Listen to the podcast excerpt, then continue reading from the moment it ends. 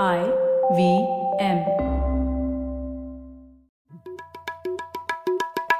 भाई हम हिंदुस्तानियों को बतियाना बड़ा पसंद है। बंगाली में अड्डा उड़िया में खोटी कन्नड़ा में हरटे और हिंदी में पुलियाबाजी। इस कला के लिए हमारी हर भाषा में एक शब्द है। तो प्रणय और मैं तो अक्सर मिलकर पुलियाबाजी करते ही रहते हैं। हमने सोचा कि आपको भी इसमें शामिल कर लिया जाए। तो आइए प्रणय और सौरभ के साथ करते हैं पुलियाबाजी। हेलो सौरभ कैसे हैं आप? बस बढ़िया प्रणय, तुम बताओ। सौरभ पिछली बार हम लोगों ने महिमा वशिष्ठ से बातें की थी एक एपिसोड में। बहुत ही पॉपुलर एपिसोड था वो। और हम लोगों ने बात की थी कैसे शहरी कंटेक्स्ट में महिलाओं के अनुभव होते हैं और उनको स्पेशली वर्किंग एटमॉस्फेयर में कैसा अनुभव होते हैं, उसके ऊपर हम लोगों ने चर्चा की थी। लेकिन एक इच्छा हमेशा से थी कि आगे हम लोग इस विषय पर और चर्चा करें और इस पर क्या रिसर्च हो रही है क्योंकि एक दो डेटा भी इसके ऊपर बहुत कम कलेक्ट होता है। तो रिसर्च कटिंग एज रिसर्च क्या है इस विषय पे? ये जानने की बड़ी तलब थी। आपको नहीं लगता? हाँ हाँ हमने भी कुछ कुछ ऐसे अटकलें लगाई थी कि हाँ औरतें हिंदुस्तान में काम नहीं करती हैं क्योंकि ऐसा है या वैसा है और रिसर्च जो है वो हमेशा एग्री नहीं करती है अटकलों से। तो बिल्कुल एक आई थिंक हम लोगों को रिसर्च बेस्ड कन्वर्सेशन करना चाहिए वरना गप तो कोई भी मार सकता है। हाँ, तो इसीलिए सौरभ मुझे बहुत खुशी है कि आज हमारे साथ हैं डॉक्टर अश्विनी देशपांडे। मैं तो उनको कहूँगा वो शायद भीष्म पितामह है रिसर्च की इस एरिया में। तो उन्होंने काफ़ी शुरुआत से 20 सालों से इस विषय पर काम कर रही हैं और वो प्रोफेसर हैं इकोनॉमिक्स की अशोका यूनिवर्सिटी में और फाउंडिंग डायरेक्टर है centre for economic data. And analysis की। तो डॉक्टर देशपांडे स्वागत है आपका पुलियाबाजी में नमस्कार आप दोनों को और बहुत बहुत शुक्रिया आपने मुझे इनवाइट किया इस पॉडकास्ट पे बात करने के लिए। तो वेलकम और हम लोग एकदम हमेशा से शुरुआत से शुरू करते हैं तो हम लोग तो यही जानना चाहते थे जैसे कि आप अ, काम करती है इकोनॉमिक्स ऑफ़ डिस्क्रिमिनेशन पर। तो ये हिंदी में कहेंगे शायद भेदभाव का अर्थशास्त्र कह सकते हैं। तो ये क्या है क्या? और इस विषय से आप कैसे जुड़ी? भेदभाव का अर्थशास्त्र ये है कि जिस सोशल आइडेंटिटी में आपका जन्म हुआ यानी कि आप पुरुष हैं या अ, स्त्री हैं या काले हैं या गोरे हैं हिंदू है या मुसलमान हैं फलानी जाति के हैं या किसी और जाति के हैं हिंदुस्तानी हैं या किसी और देश के हैं ये सारे हमारे ये हमने ये हमारे चॉइस के, के अ, से बाहर है। इन सर्कमस्टांसेस में हम हमारी पैदाइश हुई। तो भेदभाव की अर्थ का अर्थशास्त्र ये ये जानने की कोशिश करता है कि जो हम एडल्ट लाइफ में जो हमारे अ, सारे आउटकम्स हैं कि कहाँ हम कहाँ तक हम पढ़े कहाँ तक हमने नौकरी करी किस तरह की हम नौकरी कर रहे हैं हमें वेतन कितना मिलता है हमारे और आर्थिक अनुभव किस प्रकार के होते हैं? क्या इन चीज़ों पर हमारी जो सामाजिक जो हमारा ग्रुप है सोशल आइडेंटिटी है इस आइडेंटिटी से क्या ये जो आर्थिक हमारे परिणाम हैं ये सिस्टमैटिकली जुड़े हैं कि नहीं?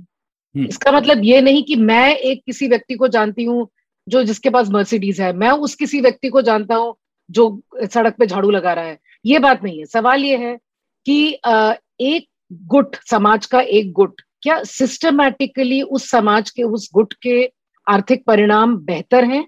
और एक अन्य गुट के आर्थिक परिणाम इतने अच्छे नहीं है? और क्या साल दर साल ये जो दोनों के बीच में दायरा है या तो बना रहता है या बढ़ जाता है? या हम्म। कम भी हो सकता है ऐसी बात नहीं है। मतलब बात यह है कि ये दायरा किसी एक व्यक्ति के परिणाम से तय नहीं होता है। ये औसत दायरा हुआ।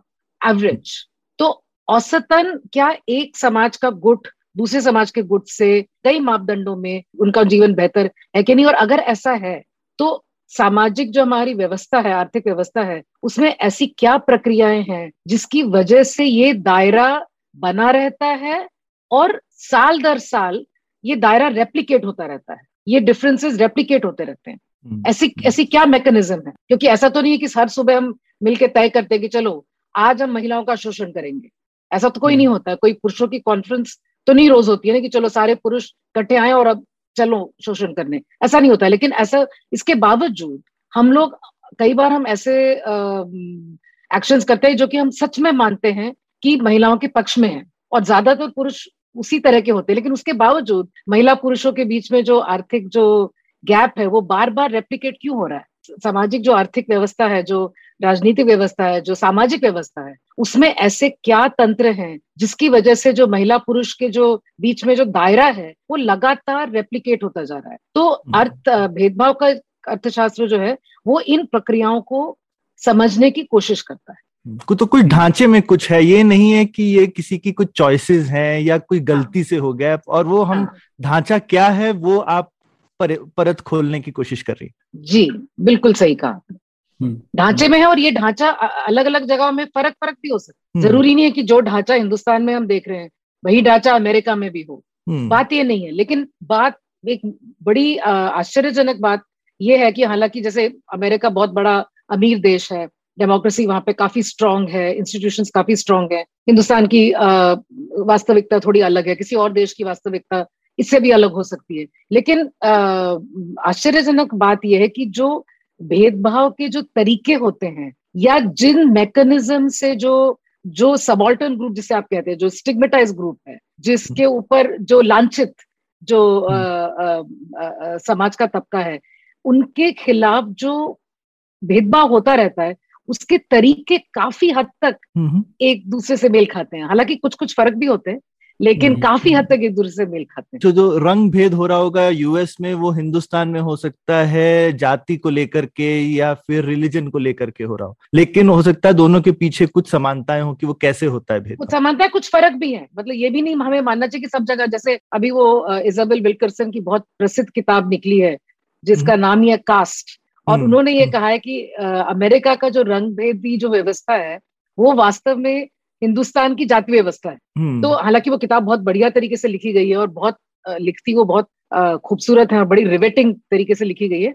लेकिन इस थीसिस से मुझे थोड़ी आपत्ति है क्योंकि हम्म, मुझे लगता है कि भारतीय जो कास्ट जो जाति व्यवस्था है उसमें कुछ कुछ सिमिलैरिटीज हैं लेकिन कुछ फ़र्क भी हैं। हम्म, और जो रंग भेद की जो वहाँ व्यवस्था है और हमारे यहाँ जो जाति भेद की है उसमें काफ़ी फ़र्क भी है। हम्म, खैर एनीवे anyway, वो एक अलग हम्म, सवाल है मैंने थोड़ा सा ऑफ़ टॉपिक हम्म, बात नहीं, नहीं। लेकिन ये तो पुलियाबाजी है हम तो ऐसी ही बातें करते हैं। हाँ, लेकिन इससे जुड़ा हुआ सवाल ये था कि आप तो अर्थशास्त्री हैं और आपने तो आपकी पीएचडी भी इंटरनेशनल डेट वगैरह में की थी। तो ये अर्थशास्त्र से कैसे जुड़ा हुआ है कि जैसे कि हम आपने आउटकम्स की बात की तो हम लोग माइक्रो इकोनॉमिक्स में बात करते हैं, अवसर लागत की अपॉर्चुनिटी कॉस्ट की डिमांड सप्लाई वगैरह की। तो उन चीज़ों से आपको क्या कनेक्शंस दिखे कि आप इस विषय को आप आर्थिक, अर्थशास्त्र के नज़रिए से देखने लगे? तो ये तो आपने बड़ी मेरी ज़िंदगी की एक बहुत बड़ी बात पूछ ली। मतलब इत्तेफाक से हुआ ये सारा।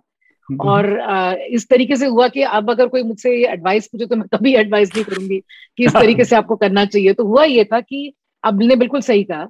हम मैंने जो अर्थशास्त्र पढ़ा था उसमें ये होता है कि व्यक्ति के पास कितनी इनकम है या कितने मतलब जैसे कोई कंज्यूमर है उसके पास कितना इनकम है और जो चीज़ें वो खरीद रहा है उसकी कितनी कीमत है तो बजट कंस्टेंट है इनकम कंस्टेंट है उसके हिसाब से आप कंज्यूमर है तो वैसे फैसले लेगा अगर प्रोड्यूसर है तो वो भी लागत के हिसाब से फैसले लेगा। मतलब उस व्यक्ति की सोशल आइडेंटिटी क्या है? उससे जो इकोनॉमिक्स के मॉडल्स है उनमें कोई फ़र्क नहीं पड़ता। अब उसको हम्म। ही कह लीजिए शी कह लीजिए। जब मैं स्टूडेंट थी तो सारे टेक्स्ट बुक्स में कंज्यूमर को ही लिखा जाता he went there he had so much income आजकल की टेक्स्ट बुक्स में सब जगह शी होता है। She went to the market she had so much income लेकिन जो मॉडल आज पढ़ाया जा रहा है वही मॉडल बीस साल पहले भी था। उस मॉडल में कोई फ़र्क नहीं है। इसका मतलब ये कि चाहे आप उस व्यक्ति को ही कहें चाहे शी कहें उसका जो इकोनॉमिक आउटकम है उसमें उसकी सोशल आइडेंटिटी से कोई फ़र्क नहीं पड़ता। और मैं भी काफ़ी हद तक ये मानती थी। मतलब मुझे लगता था कि हाँ मे- महिलाओं और पुरुषों में थोड़ा बहुत फ़र्क होता है लेकिन हो सकता है वो पुराने डिस्क्रिमिनेशन की वजह से रहा हो या कभी वैसे इतना कुछ सोचा नहीं टू बी फ्रैंक इतना ज़्यादा उसके बारे में विचार नहीं किया। लेकिन जब अ, मैं मैंने अपनी पीएचडी पूरी की कुछ पेपर्स मेरे पीएचडी से निकले तो एक जनाब थे जो काफ़ी यूएस के काफ़ी बड़े इकोनॉमिस्ट हैं। विलियम डैरिटी नाम है उनका सैंडी डैरिटी कहते हैं सैंडी उनका पेट नेम है। तो उन्होंने मुझे एक ईमेल भेजा कि आपका एक पेपर पढ़ने को मिला लोन मतलब इंटरनेशनल डेट पे बड़ा अच्छा लगा वगैरह वगैरह करके उन्होंने मुझे एक ईमेल भेजा। और उनके पेपर्स मैंने पढ़े थे अपने पीएचडी के लिए तो मुझे उस वक्त बड़ा अच्छा लगा कि अरे एक छोटे यंग स्टूडेंट के लिए कोई ऑथर अपने आप ईमेल भेजे तो इससे बड़ी बात क्या हो सकती है? और उन दिनों तो खैर कोई गूगल नहीं था। हम्म, इंटरनेट पता नहीं वर्ल्ड वाइड वेब तो रहा होगा डेफिनेटली लेकिन कोई हम इतना देखते नहीं थे। ईमेल ही बहुत बड़ी चीज़ थी कि भाई ईमेल ने किसी ने भेज दिया। तो उनसे बात शुरू होने लगी ये वो कहने लगे क्या है क्या नहीं है? तो उन्होंने मुझे बोला कि आप हमारा एक पोस्ट डॉक्टोरल फेलोशिप है। तो यदि आप चाहें तो आपको मैं इनवाइट कर सकता हूँ वहाँ पे। हम्म। तो बिना कुछ सोच मतलब ज़्यादा कुछ नहीं सोचा थोड़ा बहुत सोचा। हमने कहा हाँ क्यों नहीं? बिल्कुल नेकी और पूछ पूछ क्यों नहीं आएँगे? हम ज़रूर आएँगे। तो हम पहुँच गए अपना अमेरिका। और इनसे खाली हमारी ईमेल पे बात हुई थी। कुछ मुझे कुछ ज़्यादा नहीं पता था इनके बारे में। और एक किस्सा उससे याद है क्योंकि पुलियाबाजी है इसलिए बता रही हूँ। तो उन्होंने मुझे बोला हम आपको एयरपोर्ट पे लेने आएँगे। तो मैंने कहा आप मुझे पहचानेंगे कैसे? हम्म। क्योंकि फ़ोटो तो कभी देखी नहीं है और कोई इंटरनेट नहीं था उन दिनों। तो उन्होंने कहा कि उस एयरपोर्ट पे एक हिंदुस्तानी स्त्री आपकी उम्र की अ, कितनी औरतें उतरेंगी उस एयरप्लेन बहुत कम। तो मैं पहचान लूँगा उसकी चिंता ना करें आप। हम्म, तो मैंने भी कहा ठीक है। और मुझे कुछ अंदाज़ा नहीं था कि मैं किससे मिलने वाली। हम्म, वहाँ जाके देखा कि वो अफ्रीक खुद अफ्रीकन अमेरिकन है और अफ्रीकन अमेरिकन जो रंग भेद है उस विषय पे उन्होंने उनका बहुत गहरी अ, उन्होंने रिसर्च की हुई है और तो बातों बातों में अ, रोज कुछ ना कुछ बात होती थी अच्छा आपका क्या विचार है जाति प्रथा के बारे में? फलाना ये वो? तो मैंने कहा इतना कोई मैंने कुछ ज़्यादा सोचा नहीं है इसके बारे में लेकिन चलिए आप पूछ रहे हैं तो उनके साथ साथ मैंने सोचना शुरू किया और उन्होंने मुझे कहा कि आप इस पे, पे अध्ययन क्यों नहीं करती है? तो मैंने कहा ये इकोनॉमिक्स थोड़ी है ये तो सोशियोलॉजी हुआ या हम्म। हिस्ट्री ये सब तो मुझे इतना कुछ मालूम भी नहीं है क्योंकि मेरा साइंस बैकग्राउंड था तो हिस्ट्री पॉलिटिकल साइंस सोशियोलॉजी इतना मैंने कुछ पढ़ा भी नहीं था और फिर इकोनॉमिक्स में चली गई तो और भी मतलब पढ़ने का कभी मौका नहीं मिला। तो उन्होंने कहा कि नहीं हमारे अमेरिका में तो अम, इन सब विषय पे इकोनॉमिस्ट बहुत अध्ययन करते हैं वो देखते हैं वेजेस ऑक्यूपेशन इनकम कंजम्पशन ये सारे जो मटेरियल इंडिकेटर्स हैं जो भौतिक हम्म। मतलब इंडिकेटर्स है इनको लेके तो हम बहुत संशोधन होता है। फिर उन्होंने मुझे कुछ पेपर दिए पढ़ने को। तो मैंने कहा लेकिन इस किस्म का डेटा या हाउस होल्ड सर्वे इतने अस्सी हज़ार नब्बे हज़ार एक लाख ऑब्जर्वेशन ये तो मैं मैंने कभी देखा भी नहीं। मुझे कुछ अंदाज़ा ही नहीं है कि ये क्या होता है ये सब। कैसे करते हैं? हम्म। तो कहने लगे करो ये ये है डेटा सेट इसको लेके करो अध्ययन। तो मैं तो एकदम चौकन्नी सी हो गई लेकिन उस वक्त मेरी मतलब my pride didn't let me say कि मैं नहीं कर पाऊँगी। हम्म, मतलब ये मुझसे हम्म। कहा नहीं गया कि। ये मेरे बस की बाहर की बात है। तो उन्होंने कहा कि क्यों यहाँ तो सब करते हैं आप नहीं कर पाएँगे ये? तो मैंने। कहा हाँ क्यों नहीं कर पाएँगे? बिल्कुल कहेंगे। तो एक जिसे कहते हैं ना फूलिशनेस ऑफ़ यूथ वो उसका एक उदाहरण था कि तो उसको एक चैलेंज के रूप में लिया। फिर एकदम से एहसास हुआ कि कितना बड़ा, कितनी बड़ी चुनौती थी वो। और फिर मैंने ऐसी ऐसी चीज़ें पढ़ी जो मैंने ज़िंदगी में कभी नहीं पढ़ी थी।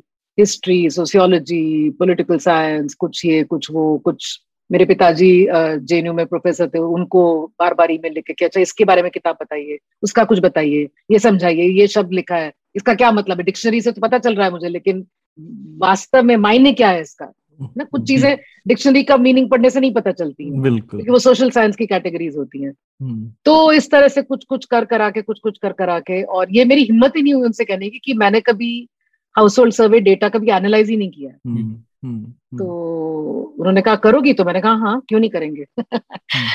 तो कुछ चुनौती भरे महीने बीते उसके बाद।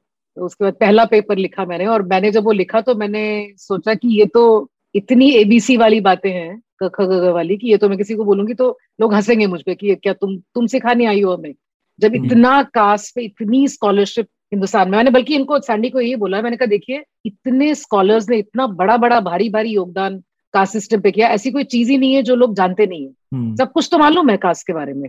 अब और हम्म। बचा क्या है जानने के लिए? तो कहने लगे आपको ये मालूम नहीं है कि इकोनॉमिक डिस्पैरिटीज कंटेम्प्रेरी इस पे कोई अध्ययन नहीं है? तो हम्म, इनका कैसे नहीं हो? ज़रूर होगा।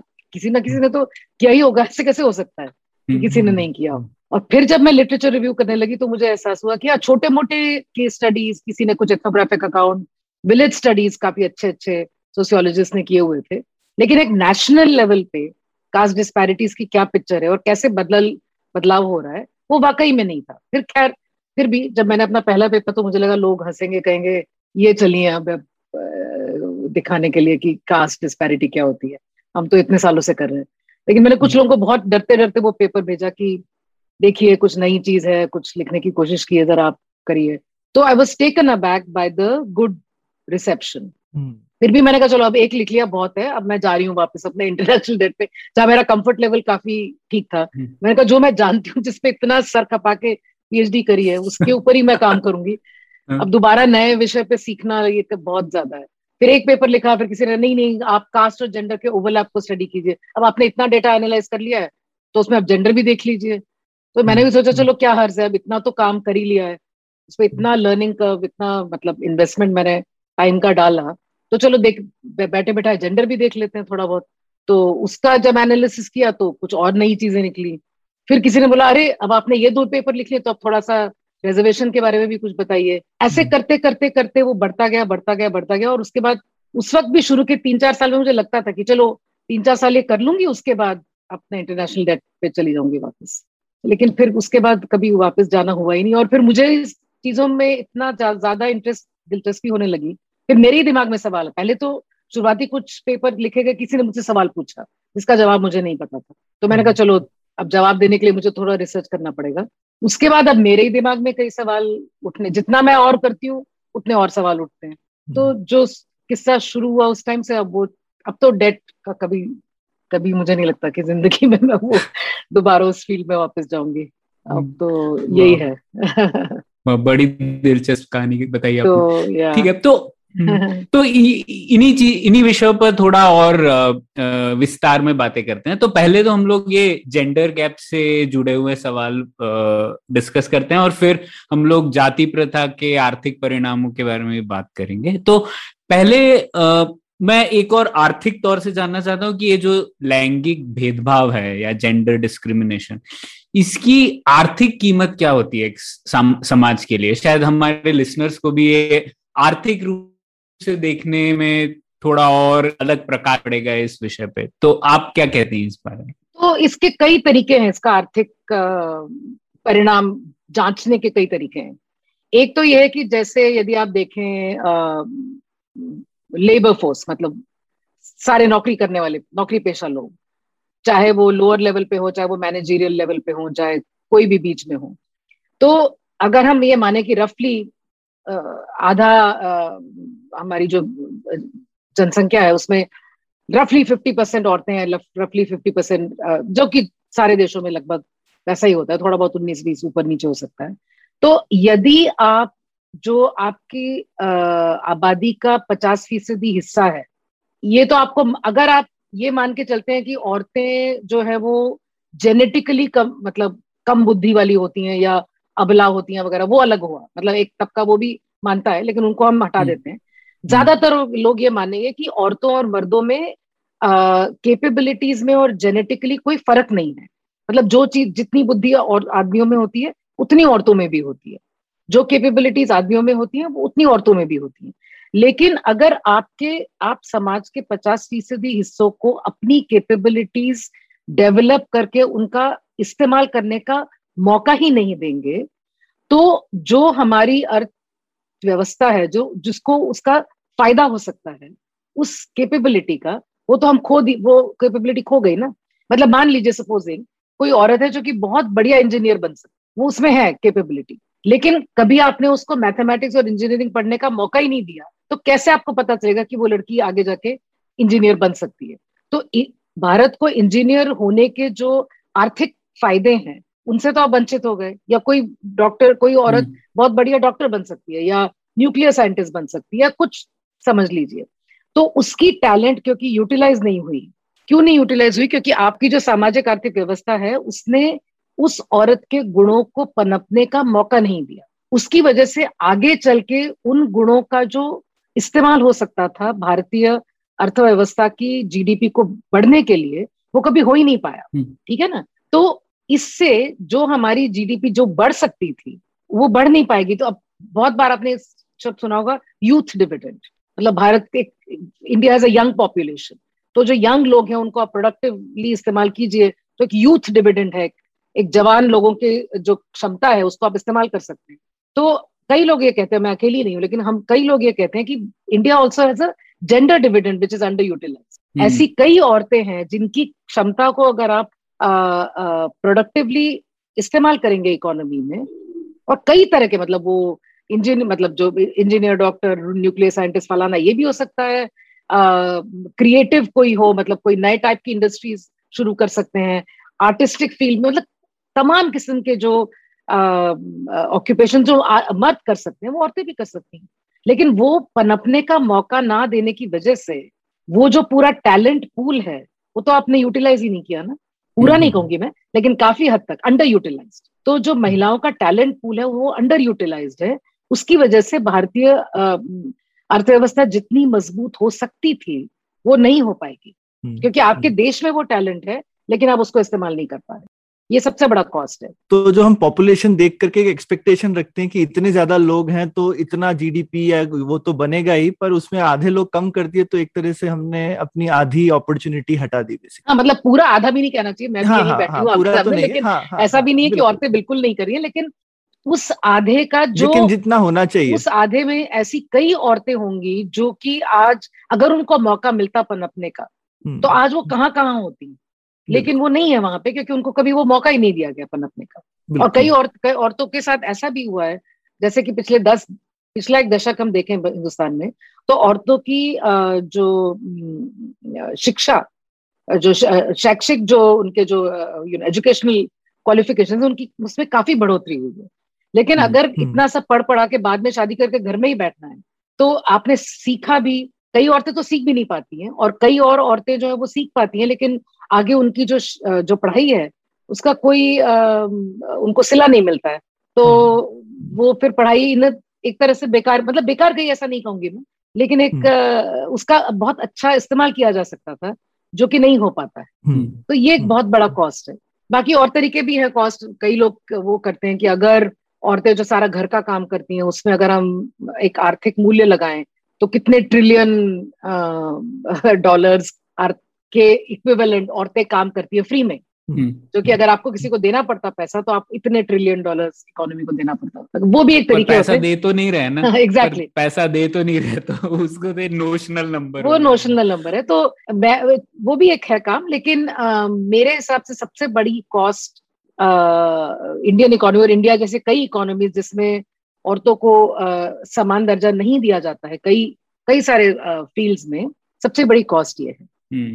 foregone GDP, GDP that India could have earned, but hmm. it does not because of the underutilization of the talent of women. बिल्कुल हाँ वही तो हम लोग जैसे बात करते हैं कि ये जो हमारा गणतंत्र है उसका क्या उद्देश्य है एक तो है कि हम लोग योगक्षेम की ओर जाना चाहते हैं। मोर पीस मोर प्रोस्पेरिटी समृद्धि आए सब लोगों को। और अगर इतने बड़े तबके के लोगों को हम लोग ये ये मौका नहीं मिल पा रहा है तो हम लोग कैसे और समृद्धि की ओर बढ़ सकते हैं? शायद उस तरीके की ओर जा रहे हैं। तो अब आपने जब जैसे बात की कि आ, मौका नहीं दिया जा रहा है तो इसको समझने की और कोशिश करते हैं। तो हम लोग अक्सर ये नंबर सुनते हैं लेबर फोर्स पार्टिसिपेशन रेट और women labour force participation rate इसके तो कई आर्टिकल है मतलब आज कोई भी पढ़ ले तो आ, आ, कहते हैं कि ऐसे बाथटब कर्व होता है और अगर इकोनॉमी बुरी हालत में होती है तो शायद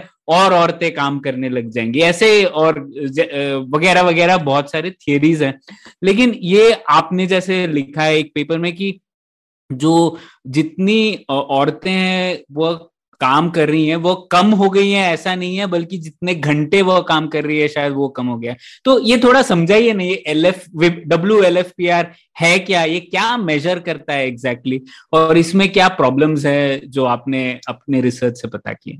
तो लेबर फोर्स पार्टिसिपेशन रेट का मतलब यह है कि लगभग पंद्रह से साठ या पंद्रह से पैंसठ की उम्र के, जिसको इसको वर्किंग एज ग्रुप माना जाता है, या पंद्रह से ऊपर, पैंसठ का ऊपर वो भी ना लगाएँ लेकिन कन्वेंशनल हम्म। है कि पंद्रह से पैंसठ के एज ग्रुप के लोग में कितने लोग या तो किसी कोई आर्थिक काम कर रहे हैं या काम ढूंढ रहे हैं। उन लोगों को हम कहेंगे कि वो लेबर फोर्स में है। उसमें से कुछ लोग एम्प्लॉयड होते हैं लेबर फोर्स में। लेबर फोर्स में दोनों की गिनती होती है एम्प्लॉयड और अनएम्प्लॉयड अनएम्प्लॉयड का मतलब यह है कि आपके पास अभी काम नहीं है लेकिन आप करना चाहते हैं और आप काम ढूंढ रहे हैं।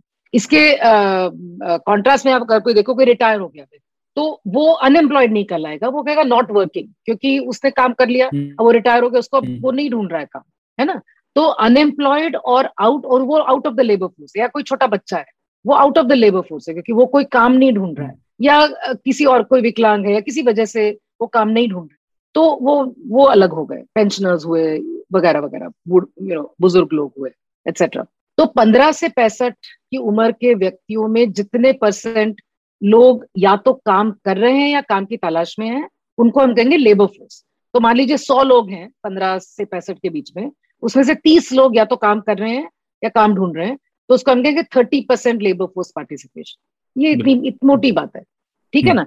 तो आ, कई बार क्या होता है कि जब आपको लगता है कि नौकरी या नौकरी छोड़िए काम कोई भी आर्थिक काम मिलने की कोई गुंजाइश ही नहीं है। ना आपको नौकरी मिलेगी ना आप कहीं बैठ के कोई ठेला लगा लिया या कुछ वो भी नहीं हो पाएगा।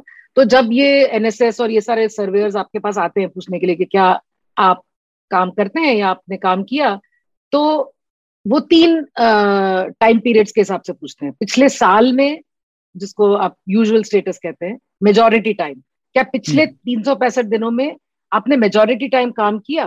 या पिछले हफ़्ते आपने काम किया इसको कहते हैं वीकली स्टेटस या कल आपने काम किया इसको कहते हैं डेली स्टेटस ठीक है? तीन हम्म। तीन तरीके के होते हैं और उसके जवाब अलग अलग हो सकते हैं। हम्म। मतलब अगर मैंने पूरे साल काम किया तो कल भी मैंने काम किया था और मतलब जैसे मेरी नौकरी है वो पूरे साल की है।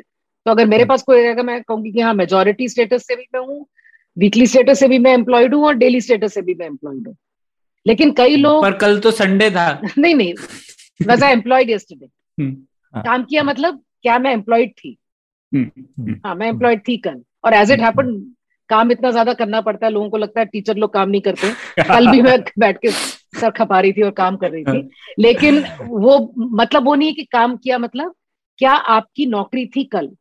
That is what it means और। मेरे जैसे व्यक्ति के लिए मेरा usual status weekly status daily status सब एक ही है। तीनों का जवाब एक है। लेकिन भारत जिसमें बहुत इनफॉर्मल इकोनॉमी जिसमें बहुत ज़्यादा है इसमें अलग अलग जवाब अलग अलग हो सकते हैं। मतलब हम्म। हो सकता है कि पूरे साल किसी को काम ना मिला हो लेकिन कल मैं जब वहाँ चौक पे जाके खड़ा हुआ मैं पेंटर हूँ कल मैं जाके चौक पे खड़ा हुआ तो कल मुझे किसी ने ले लिया काम। हम्म। लेकिन हम्म। पिछले हफ़्ते हो सकता है किसी ने ना लिया हो। तो usual status weekly status daily status ये अलग अलग भी हो सकते हैं। हम आप हम जैसे लोगों के लिए अक्सर नहीं होता है लेकिन जितना ज़्यादा आप इनफॉर्मल इकोनॉमी में होते हैं उसमें ये फ़र्क पड़ता है। औरतों के साथ क्या है कि बहुत सारी औरतें बहुत सारी औरतें जो फैमिली के जो आर्थिक गुजार आर्थिक गुजारा करने के जो आ, साधन है यानी कि अगर फैमिली खेती बाड़ी करती है या किराने की दुकान चलाती है या आ, अगर वो जुलाहे हैं तो उनके पास वो हैंडलूम पे काम करते हैं या वो आर्टिजान है या गुड़ बना के बेचते हैं या मछली मछली का पालन करके मछली बेचते हैं या फल बेचते हैं ये सारे उस परिवार के कमाने का ज़रिया है लाइवलीहुड एक्टिविटीज़ है। और ये लाइवलीहुड जो फैमिली बेस्ड एंटरप्राइजेस जिसे कहते हैं उसमें जो उन उन घरों की जो औरतें हैं वो डेफिनेटली काम करती हैं। हम्म। लेकिन उन औरतों की नज़र में ये काम उनके घर के काम जैसा ही है। मतलब बच्चों को भी देख लिया खाना भी बना लिया और वहाँ जाके खेती बाड़ी भी कर ली थोड़ी बहुत। या दुकान पे भी बैठ गए दो मिनट। या मछली वो चारा वो जानवर है घर में उनको चारा देना है। लाइफ स्टॉक का काम तो सारी औरतें करती हैं। लेकिन लाइफ हम्म। स्टॉक से जो अर्निंग्स हैं वो तो फैमिली की हुई। लेकिन हम्म। उन औरतों की नज़र में भी वो अपने आप को वर्कर नहीं मानती हैं और परिवार के नज़र में भी वो वर्कर नहीं तो जब वो एनएसएस हम्म। का इन्यूमरेटर आता है और पूछता है कि आपकी औरत क्या नौकरी करती है? बोलते नहीं नहीं करती। क्योंकि नौकरी नहीं होती वो एक्चुअली वो आप घर के ही लाइवलीहुड एंटरप्राइजेस पे आप काम कर रहे होते हैं। लेकिन उसके लिए ना तो उनको कुछ मिलता है। मतलब ये नहीं कि जैसे आप परिवार ने परिवार में जो उस उसकी जो आमदनी होती है उसमें उसको बराबर हिस्सा नहीं मिलता है औरतों को कि चलो तुमने भी उतनी मजदूरी की मैंने भी की चलो आधा आधा बांट लेते हैं। ऐसा कभी नहीं होता है। हम्म, और हम्म। बल्कि अगर वो औरत बाई चांस बाहर जाके आशा वर्कर है या स्कूल में टीचर है बल्कि उसका जो उसकी जो तनख्वाह मिलती है वो भी उसको काफ़ी हद तक घर में दे दे देनी पड़ती है। वो नहीं कह सकती कि चलो जी आज मुझे तनख्वाह मिली तो अब मैं जाके साड़ी खरीद के आती हूँ। ऐसे नहीं होता है। बल्कि एक एक चूड़ी खरीदने में ही औरतों को गिल्ट महसूस होती है कि पता नहीं ये तो परिवार का पैसा है। तो ये नोशन की औरत अपनी मेहनत से अपनी मेहनत दे रही है उस एंटरप्राइज के सक्सेस के लिए but she doesn't get called a worker and she doesn't get get a share in the earnings so she is not counted as a worker और इन hmm. इसे ये जिसे हम uh, अंग्रेज़ी में अनपेड वर्क कहते हैं। ये hmm. वो अनपेड वर्क है but this is economic work ये वो काम है। वाई इज़ इट इकोनॉमिक कल को अगर वो औरत ना करे इसके बदले उनको किसी को एम्प्लॉय करना पड़े तो उस व्यक्ति को पैसा देना पड़ेगा ये काम हाँ। करने के लिए। हम्म, हम्म। ये घर में बच्चे संभालने वाली बात नहीं है ये। हालाँकि वो भी हम्म। बहुत ज़रूरी काम है लेकिन ये कन्वेंशनल इकोनॉमिक वर्क है विच डजेंट गेट काउंटेड पहली बात ये। दूसरी बात ये है जब बाहर आर्थिक परिस्थिति ऐसी है कि ज़्यादा काम मिलने की उम्मीद नहीं है तो औरतें अक्सर लेबर फोर्स से हट जाती हैं। वो ढूंढती नहीं रहती हैं। उनको लगता है अब नौकरी मिलने का तो नहीं कुछ काम तो मिलेगा नहीं तो वो कहती है नहीं बहुत हो गया नहीं करेंगे काम. तो ये भी सच्चा सच्चाई है कि जैसे women tend to declare them not as unemployed but as out of the labour force हम नहीं ढूंढ रहे हैं काम। हम्म, हम्म, बल्कि मर्द अक्सर ये कहते हैं हाँ हम ढूंढ रहे हैं काम। हम्म, काम नहीं है ढूंढ थोड़ा एक थोड़ा एक थोड़ा एक सोशली एक्सेप्टेबल भी है आदमियों के लिए एक्सेप्टेबल हाँ। ही नहीं है सोशली बोलना कि मैं काम नहीं ढूंढ रहा हूँ हाँ। पर औरत बोल सकती है हैं and हाँ कि नहीं हाँ। चलता तो है वो हाँ। वो get she'll get counted as out of the labour force not as unemployed जो कि लेबर फोर्स का हिस्सा बन सकता आपने इंटरेस्टिंग क्योंकि आपने लेबर मार्केट की बात करी और हिंदुस्तान में ऐसा अक्सर होता है खासकर जो दहाड़ी मजदूर होता है काफ़ी बार ऐसी जगह होती है हमने कहा चौक पे ऐसे जगह होती है जहाँ पे लोग खड़े होते हैं आप सुबह जाते हैं और आप ढूंढ सकते हैं कि मेरे को हाँ। दस लोग चाहिए काम करने के लिए और आप वहाँ से लेकिन ऐसी जगहों पे औरतें नहीं होती सवाल ही नहीं पैदा होता वही तो दूसरी हाँ। बात जो मेरा हाँ। एक रिसर्च ये भी ये दिखाता है कि घर के सारे जो कामकाज है मतलब मैं आर्थिक ये काम नहीं बता अब मैं दूसरे काम बता रही हूँ जो खाना बनाना बच्चों को संभालना कपड़े धोना झाड़ू पोछा करना बर्तन धोना फलाना पानी लाना और एलपीजी गैस कितने घरों में आप तो खैर हम्म, सिलेंडर की कीमत इतनी बढ़ गई कि जिनके पास था भी उन्होंने भी अब इस्तेमाल करना बंद कर दिया। तो चूल्हा चूल्हे के लिए ईंधन लाना ये सारे काम औरतें करती हैं। तो ये सब करने के बाद कौन औरत खड़ा हो सकती है? वहाँ खड़ी हो सकती है। हम्म, चौक पे कि हम्म, मुझे हम्म, काम पे लो। बारह बारह। घंटा चौदह चौदह घंटा काम करना। इम्पॉसिबल है। तो ये स्ट्रक्चरल प्रॉब्लम है कि अगर वो उस तरह का दिहाड़ी का काम बाय चांस अगर औरत के लिए है भी तो हम्म। ये सब काम करने के बावजूद वो कैसे करेगी वो काम? हाँ हाँ बिल्कुल। और और वो अक्सर तो देखा है कि काम कैसे संभालेगी हाँ दोनों संभालना और पार्ट टाइम बड़ा मुश्किल होता है काम मिलना कि मैं चार घंटे के लिए मेरे पास चार घंटे हैं। तो एक तरह से मार्केट भी थोड़ी सी जो बाज़ार है वो भी थोड़ा ब्रोकन है।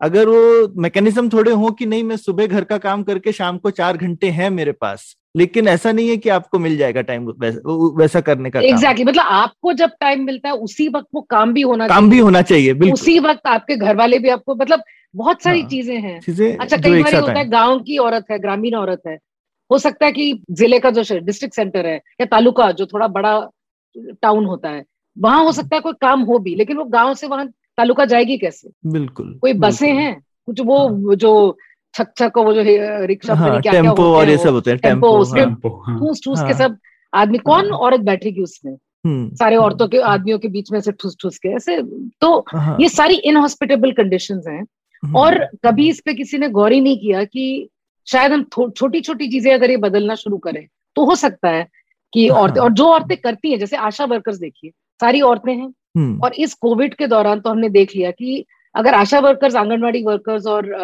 ऐसी ये आपकी अ, अ, आशा आंगनवाड़ी और तीसरी कौन है? तीन दीदियाँ जो आंगनवाड़ी होती है आईसीडी हाँ आईसीडीएस आंगनवाड़ी हुई।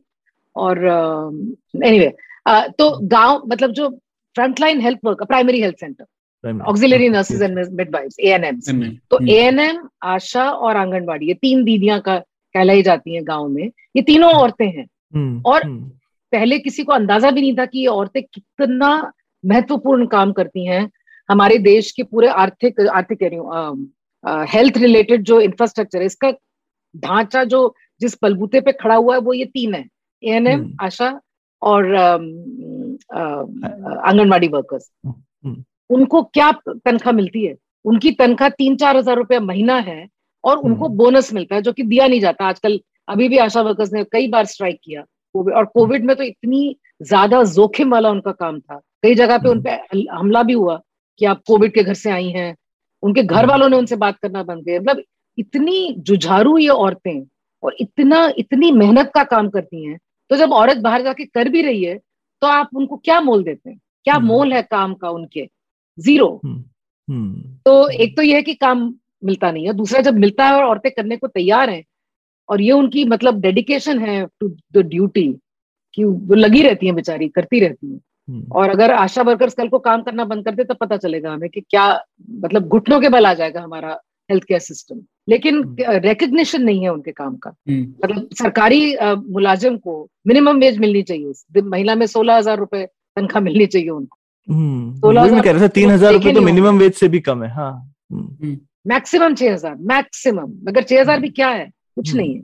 तो ये है। तो ये तो हम्म तो ये अब समझ में आया एक तो जो घरेलू श्रम है उसको श्रम ही नहीं मानते वो एक बड़ा प्रॉब्लम है और जो श्रम कर रहे हैं फैमिली एंटरप्राइजेस में वो अवैतनिक हो जाता है उसको पे भी नहीं कर रहे हैं। तो ये दो टाइप के डिवीज़न है तो इसमें और, और प्रणय अवैतनिक ही नहीं एक अवैतनिक हो सकता है घर में पुरुषों के लिए भी है लेकिन वो ऐसा सोचते हैं कि मैं काम करता हूँ और जब आप पूछेंगे तो वो लेकिन काउंट नहीं होता हो सकता है नहीं वो आदमियों का काउंट होता है क्योंकि जो भी उनको आमदनी मिलती है उस हाँ। मतलब जो भी एंटरप्राइज उनका है उससे कुछ ना कुछ तो उन खर्चा मतलब आ ही जाता है ना। तो जो भी पैसा मिलता है उनके काम काज से वो तो आदमी लोग ही तो रखते हैं अपने पास। वही तो तय अच्छा, करते हैं कि क्या होगा। किसको मिलेगा? चाहे हाँ, किसान हुआ हाँ, चाहे हाँ। मतलब पर ये वो- थोड़ी कहते पर- पर वो तो जैसा आपने बोला कि- काम किया। हाँ। हाँ, नहीं पर वो तो आपने जैसा बोला वो तो चाहे औरत अलग से भी कमा के लाए उसके हाथ में नहीं रहने वाला है। तो वो किसके हाथ में है खर्च करना ये शायद अलग बात है। वो अलग वो तो एक बहुत उससे हाँ, भी बड़ा सवाल अलग हाँ। हाँ। तो तो अभी हम लोग जैसे अखबारों में पढ़ रहे हैं कि भारत में जो W L F P R है, वो इतना कम हो गया है सऊदी अरेबिया के बराबर हो गया है, वगैरह वगैरह। तो ये ये इस मामले में भारत एक अपवाद है क्या? और अपवाद है अगर तो क्या दूसरे देशों का अनुभव क्या रहा है? जैसे जैसे समृद्धि बढ़ती है, ये टाइप का जो गैप है, ये कम हो जाता है क्या? इसके ऊपर क्या शोध कहता है हमें? पहली बात तो वो जो सऊदी अरेबिया वाली फिगर है वो मैं नहीं मानती हूँ पर्सनली बहुत सारे लोग मानते हैं इसलिए मैं एक अपवाद मानी जाऊँगी इस मामले में। मतलब मैं और हम कुछ लोग हैं जो हम नहीं मानते। ज़्यादातर लोग मानते हैं कि औरतें जो है इतना ज़्यादा कल्चरल मतलब कंजर्वेटिज्म इतना बढ़ गया है दकियानुसी विचारधारा इतनी बढ़ गई है कि उस दकियानुसी विचारधारा के तहत सारी औरतें घर में बंद पर्दे में बैठी हुई हैं। मैं इस इस बात को मानने से इनकार करती हूँ। जो हो ये रहा है कि 2011 से जो शुरुआत हुई है 2014 से लेके तो और बढ़ गया है। जो हमारे अर्थव्यवस्था की जो रेट ऑफ़ ग्रोथ है बढ़ने की जो क्षमता है वो धीरे धीरे धीरे धीरे कम कम कम कम कम कम कम होती जा रही है। कोविड में तो और कम हुई लेकिन ये जो गिरावट है रेट ऑफ़ ग्रोथ में ये कोविड से पहले ही शुरू हो गई थी। जब अर्थव्यवस्था का इंजन धीरे चलता है इसका मतलब नौकरियाँ कम मतलब काम के मौके कम होते जा रहे हैं ठीक है ना? हम्म। तो उसमें जो मैंने पहले बात बताई कि जो औरतों को अगर पहले कोई उम्मीद थी मिलने की वो भी धीरे धीरे कम हो गई। तो औरतें काम करती हैं लेकिन उनके काम का ड्यूरेशन कम कम होता जा रहा है। तो पहले अगर कम से कम बीस दिन लगातार कुछ काम मिल जाता था अब चाहे एक दो दिन यहाँ मिलेगा दो तीन दिन वहाँ मिलेगा कुछ घंटे इधर मिलेगा कुछ घंटे उधर मिलेगा तो उनके काम को जब गिना जाता है तो ये मैंने तीन मेजर्स आपको बताया। कई बार हम्म। उन मेजर्स में वो काम कैप्चर नहीं हो पाता है। तो वो हम्म। औरत पहले भी काम करती थी और अभी भी करती है लेकिन पहले वो ज़्यादा काम करती थी। हम्म, वो वर्कर कई काउंट हो जाती है। हालाँकि उस वक्त भी बहुत ज़्यादा नहीं था। तीस परसेंट से ज़्यादा कभी भारत का एलएफपीआर नहीं आया क्योंकि ये अनपेड जो इकोनॉमिक वर्क है ये शुरू से ही रहा है। हम्म, आ, लेकिन आ, अभी जो मेरा एक रीसेंट पेपर है आ, मेरे पीएचडी स्टूडेंट जितेंद्र सिंह के साथ तो उसमें हमने ये एक नया डेटा सेट हमने एनालाइज किया। उसमें हमने देखा कि चार साल का पीरियड हमने खाली एनालाइज किया। मतलब चार साल में ना कोई दकियानुसी विचार भी ऊपर से मतलब ये सारे जो हम्म। सोशल नॉर्म्स है कोई चार साल में इतना ऊपर नीचे नहीं होता है। लेकिन हम्म। उस चार साल के पीरियड में हमने देखा कि और एक वही औरत क्योंकि इस इस डेटा सेट का फ़ायदा ये है कि उसी औरत को हम चार साल तक देख सकते सेम वुमन हम्म, हम्म, तो हमने देखा कि वही औरत कई बार कभी काम करती है कभी नहीं करती है कभी एम्प्लॉयड है कभी अनएम्प्लॉयड है कभी एम्प्लॉयड है कभी आउट ऑफ़ द लेबर हम्म, तो ये कैसे हुआ? हम्म, अगर घर में इतना ज़्यादा ऑपोजिशन था तो फिर उसने बीच में एक बार कैसे काम किया? एक बार नहीं हाँ। दो बार दो बार नहीं तीन हम्म, बार। तो ये हम्म। एंट्री एंड एग्जिट बार बार कैसे होता गया? इससे हमें ये लगता और हमने और सारे एक्सप्लेनेशन हमने उसमें जाँच के देखे। मदरहुड मैरिज ये वो सारा जो मतलब जो मानते हैं लोग कि भाई माँ बन जाती है औरत तो काम नहीं कर पाती है ये वो सारा हमने देखा। लेकिन वो सारे एक्सप्लेनेशन नहीं हमें डेटा में नज़र आए। तो हमारा एक्सप्लेनेशन हम्म। ये है कि ये एंट्री एंड एग्जिट बार बार इसलिए हो रहा है कि जब काम मिलता है तो औरत करती है। हम्म, हम्म, काम ही मिलने मिलना कम हो जाता है हो गया है। Number of hmm. Days that she works is less now तो वो हम्म। कई सारे डेटा सेट्स में वो कैप्चर नहीं हो पाता है काम जो वो हम्म। कर रही है। तो जैसे हमारे डेटा सेट में भी average labour force participation rate औरतों का 14.5 परसेंट है। लेकिन woman was at least once in the in the labour force in this uh, years is 44 percent हम्म, यही इसी यही औरतें सारी। ऐसा नहीं कि कोई बड़ी क्रांति हो गई और फोर्टी फोर परसेंट पहुँच गया ऐसा नहीं है। हम्म, यही औरतें कम से कम एक वे जो ऐसी औरतें जो कंसिस्टेंटली पूरे चार साल काम करती थी that was fourteen percent fourteen and half लेकिन कम से कम एक वेव में उन्होंने काम किया ऐसी फिफ्टी फोर्टी फोर परसेंट है। तो तो बहुत बड़ा डिफरेंस है नंबर में। बहुत बड़ा डिफरेंस है। और ये जबकि जो क्वेश्चन है वो काफ़ी स्ट्रिक्ट है वो सिर्फ़ डेली स्टेटस पूछता है मतलब कल आपने काम किया कि नहीं? कल आप। एम्प्लॉयड थे कि नहीं? तो it's a very strict definition बहुत। कम लोग हिंदुस्तान में ऐसे जो कह सकते हैं कि हाँ कल मैं एम्प्लॉयड था। हालाँकि हम लोग उस तबके से हैं जो कि ज़्यादातर लोग लॉन्ग टर्म जिनके पास नौकरी है लेकिन हम बहुत ज़्यादा फॉर्चुनेट हैं कि हम इस तबके में हम लोग हैं। बहुत सारे हिंदुस्तानी लोगों का जैसे हम जानते हैं दिहाड़ी पे काम करते हैं। तो आज हम्म। नौकरी है तो आज काम है तो कल था इसकी कोई गारंटी नहीं। गारंटी नहीं। लेकिन इस तब हम्म। इस very strict definition of employment के बावजूद हम देखते हैं कि पूरे टाइम लेबर फोर्स में forty fourteen point five percent थी और at least once in the labour force forty four percent हम्म, तो मैं नहीं मानती कि तो लेकिन इसका असर आदमी और औरतों पे अलग अलग कैसे पड़ता है डॉक्टर देश पांडे जी की जैसे इकोनॉमिक सिचुएशन तो दोनों की ही खराब हुई लेकिन बिल्कुल और इसलिए और आदमियों के भी अनएम्प्लॉयमेंट रेट बढ़ गया है। बड़ा है तो- लेकिन औरतों का ज़्यादा बहुत ज़्यादा बड़ा उनके अनुपात में ना। क्योंकि औरतें जो है एक तो मैंने जैसे पहले बताया कि अपने आप को अनएम्प्लॉयड डिक्लेयर बहुत कम करती हैं। हम्म। मतलब काम मिल गया तो करेंगी और काम नहीं मिला तो बोलेंगे नहीं हम नहीं ढूंढ रहे तो वो out of the labour force. Classify हो जाती है। ठीक जबकि और आदमी के L F remember L F P R में सिर्फ़ एम्प्लॉयमेंट नहीं माना जाता है। अनएम्प्लॉयमेंट भी हाँ आप का हिस्सा है। हाँ आपको ढूंढना भी है ना। हाँ। हम्म, तो और अगर आदमी को काम आज नहीं है लेकिन वो कह रहा है कि मैं ढूंढ रहा हूँ तो वो। एल एफ़ पी आर में माना जाएगा। हम्म, लेकिन अगर हम्म, औरत कह रही कि नहीं मैं नहीं ढूंढ रही हूँ तो मैं नहीं मानी जाऊँगी। एक तो ये फ़र्क एक तो मेन फ़र्क ये है। दूसरी बात ये है कि। अगर एक गाँव छोटा गाँव सोचिए उसमें थोड़े बहुत साधन है। थोड़ा खेती बाड़ी का काम है थोड़ा एग्रीकल्चरल थोड़ा नॉन एग्रीकल्चरल अगर अ, काम के ज़रिए कम है तो हमेशा आदमियों को प्राथमिकता दी जाएगी। हम्म, हम्म, घर में आप सोचिए हम्म, अगर कम अ, मात्रा में काम बाहर मिल रहा है तो औरत बाहर जाएगी और आदमी बाहर जाएगा। या जो एक माना जाता है ना कि अच्छा मतलब मैं चूड़ियाँ पहन के घर में बैठू तुम बाहर जाओगी। एक वो मेल ब्रेड विनर वाला एक होता है ना कि मेल ईगो भी। होता है कि मतलब इतनी ज़्यादा लानत है मुझ कि मैं तुम्हें खाना भी मतलब परिवार को खाना देना ये एक आदमी का कर्तव्य माना जाता है। हम्म, और उससे वो अगर ये और सिर्फ़ हिंदुस्तान में नहीं है सारे देशों में ऐसे। हम्म, तो अगर आदमी नहीं कर पाया तो इसमें कुछ कमी रह गई मतलब जैसे। ठीक। है ना। अभी भी हाउस। हस्बैंड या इसको कोई मान्यता नहीं मिलती है इतनी। बहुत हम्म, अजीब माना जाता है कि अच्छा तुम चूड़ियाँ पहन के घर में बैठ गए। हम्म, ये कहा जाता है ना सर औरतों को कि तुम चूड़ियाँ पहन के घर में बैठो। बिल्कुल हम्म। है ना? तो जैसा आपने कहा है तो हम लोग जैसे समझते हैं ये डिमांड साइड प्रॉब्लम ज़्यादा है सप्लाई साइड प्रॉब्लम की वजह से जैसे सप्लाई साइड में हम लोग कह सकते थे अरे हमारे दकियानुसी विचार है इस वजह से ऐसे हो रहा है। लेकिन आप कह रही हैं कि ये डेटा सेट से कह रहा है शायद डिमांड ही कम हो गई है और उसका डिस्प्रोपोर्शनेट इफ़ेक्ट विमेन पर पड़ा है। हाँ नहीं by the way supply side factors नहीं है ऐसा नहीं है। हम्म। जैसे मैंने एक सप्लाई साइड फैक्टर आपको बताया कि घर का काम घरेलू कामकाज करवा करना खुद या करवाना। आइदर वे ये औरतों की ज़िम्मेदारी होती है। या तो वो खुद हम्म। करें या करवाएँ किसी और से। और वो करवाने वाले वो भी औरत ही होती है। मतलब या तो मैं खुद करती हूँ या मेरे घर में जो काम मुझे मदद करने वाली है मैं आपसे बात कर रही हूँ वहाँ पीछे कोई काम कर रहा है। रसोई में वो भी औरत ही है। हम्म, या मुझे जाके करना पड़ेगा। मतलब आइदर वे और तो कोई करना पड़ता है। ये एक बहुत बड़ा सप्लाई साइड फैक्टर है जिसकी वजह से कई बार औरतें नहीं कर पाती हैं। दोनों। अभी जैसे यूनाइटेड स्टेट्स की बात लीजिए कोविड के दौरान स्कूल बंद रहे वहाँ पे, अब जाके खुलने शुरू स्कूल बंद रहे, बहुत सारी औरतों को निकाला नहीं गया काम से। वो वर्क फ्रॉम होम कर सकती थी, लेकिन बच्चे भी घर में थे, उनकी स्कूल होम स्कूलिंग भी घर पे ही हो रही थी। सारे बच्चे भी कंप्यूटर पे बैठ के वो पढ़ाई कर रहे थे, उनका होमवर्क कराना है, उनकी सारी एक्टिविटीज़ करानी है। बहुत सारी औरतें ये इस प्रेशर के पीछे टूट गई बिल्कुल, क्योंकि उनसे दोनों नहीं हो पाया। और ये उनमें कमी नहीं है। ये is just the volume of it कि दो बिलकते चीखते बच्चों को भी देखो अपना काम भी देखो उनका होमवर्क भी देखो घरों में बंद बाहर बीच में तो बिल्कुल बाहर जाना भी जब बंद था। और वहाँ की वहाँ पे हालाँकि काफ़ी हद तक आदमी लोग घर में काम करते लेकिन बच्चों को संभालना अभी भी माँ का ही काम ज़्यादा ज़्यादा हद तक।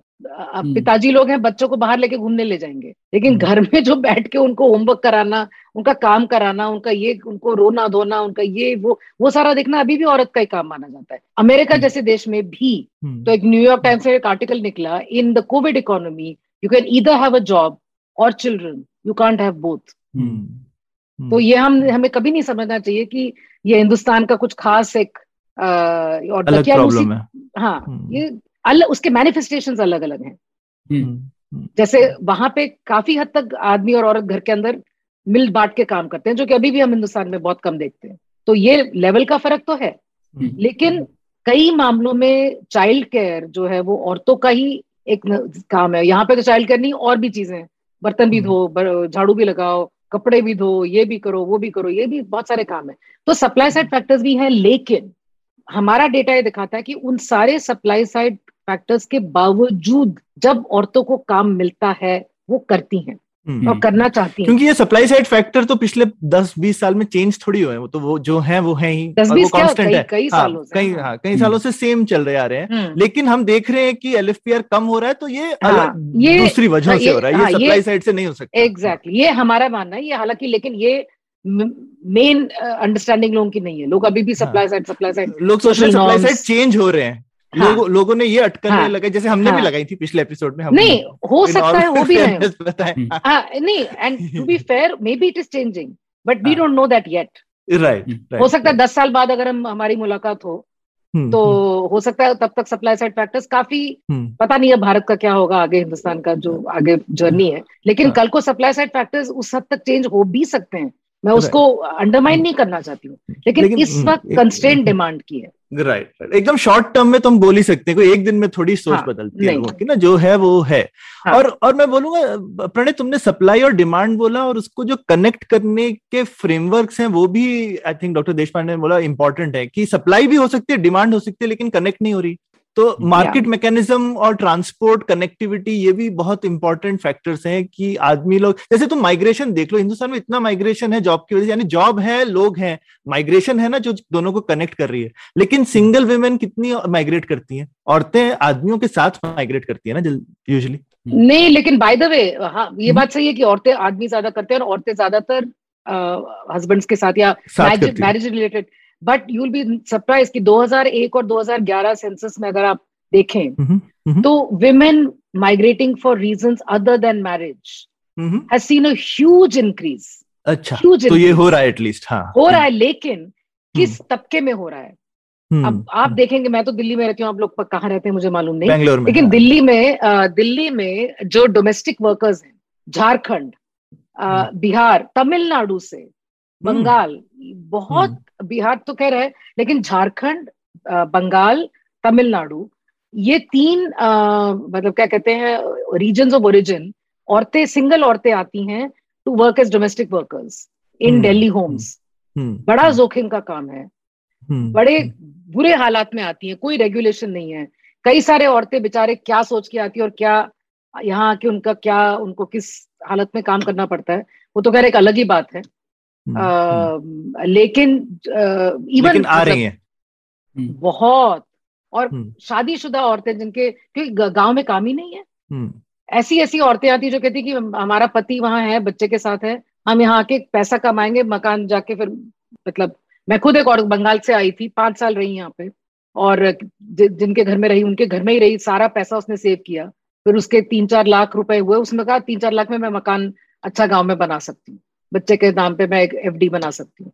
हम्म, तो ये हो रहा है मतलब सवाल ये है कि क्योंकि हमारे पास डेटा नहीं है और हम कई बार देखना भी नहीं चाहते हैं हम्म, तो हम्म, और इन औरतों की ज़िंदगी देखो तो लगता है हम क्या है हमने कुछ नहीं किया। मतलब। इतनी हिम्मत वाली और इतनी जोखिम भरी ज़िंदगी और उस इतने बड़े फैसले लेना झारखंड के किसी गाँव से दिल्ली जैसे शहर आ जाना आसान नहीं है लेकिन आती हैं बहुत।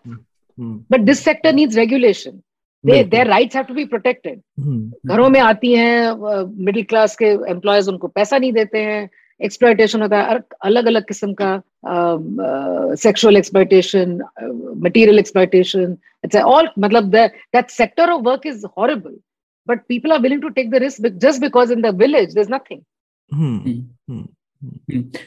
तो इससे जुड़ा हुआ जो आपने कहा एक डिमांड साइड प्रॉब्लम भी है सप्लाई साइड भी है और डिमांड साइड शायद बढ़ गया है अभी। तो अगर, और हम लोगों ने तो जैसे किताबें भी लिखी है, पूजा मेहरा ने किताब लिखी थी लॉस्ट डेकेड ना कि एक पूरा दशक है जो हम लोगों की आर्थिक वृद्धि एकदम ही अटक गई है। तो अगर आर्थिक वृद्धि होगी तो कुछ हद तक ये प्रॉब्लम अपने आप सुलझ सकता है, ऐसा है कि नहीं? एक। और दूसरा ये हिस्टोरिकली हम लोग कैसे देख सकते हैं? दूसरे देशों में जो women's labour force participation rate है उसमें वृद्धि हुई है कि नहीं? जैसे जैसे जीडीपी पर कैपिटा बढ़ा है। और इसमें मेरे को एक हांस रोजलिंग का एक टॉक याद है उसमें उन्होंने बोला था कि सबसे बड़ा उनके हिसाब से इन्वेंशन है वॉशिंग मशीन का क्योंकि उसने यूरोप में औरतों को फ्री कर दिया। सही है हाँ। तो आपको लगता है हिंदुस्तान में अभी भी वॉशिंग मशीन बन रही है खूब लेकिन अभी हर घर में नहीं पहुँची है खासकर जिस तबके की हम बात कर रहे हैं। शायद बिजली नहीं है तो हाँ। दो चीज़ें कहूँगी मैं। एक तो ये कि आर्थिक वृद्धि से डेफिनेटली ये प्रॉब्लम कम होगी। मतलब लेबर फोर्स पार्टिसिपेशन रेट बढ़ेगा। लेकिन जो गैप्स हैं और खासतौर पे लेबर फोर्स पार्टिसिपेशन से ज़्यादा जो वेज गैप्स हैं मतलब हम्म। मान लीजिए औरतें काम करने आ भी गई लेकिन जो अर्निंग्स मतलब लाइक विद लाइक अगर आप कंपेयर करें मतलब male manager female manager male factory worker female factory worker male whatever female whatever मतलब एक एक within occupation wage gap किसी भी देश में मेल फीमेल इक्वालिटी नहीं है किसी भी देश में नहीं है। मतलब एवरेज ग्लोबल है अ, एक डॉलर अगर आदमी कमाता है तो अस्सी पैसे मतलब एक रुपया अगर आदमी कमाता है तो औरत अस्सी पैसे कमाती है उसी काम के। और ये हर सेक्टर हर इंडस्ट्री हर देश का ये अ, की ये वास्तविकता है। तो लेबर फोर्स इंडिया की तो अभी लेबर फोर्स पार्टिसिपेशन का ये एक मसला है जो डेफिनेटली सॉल्व होगा ग्रोथ से।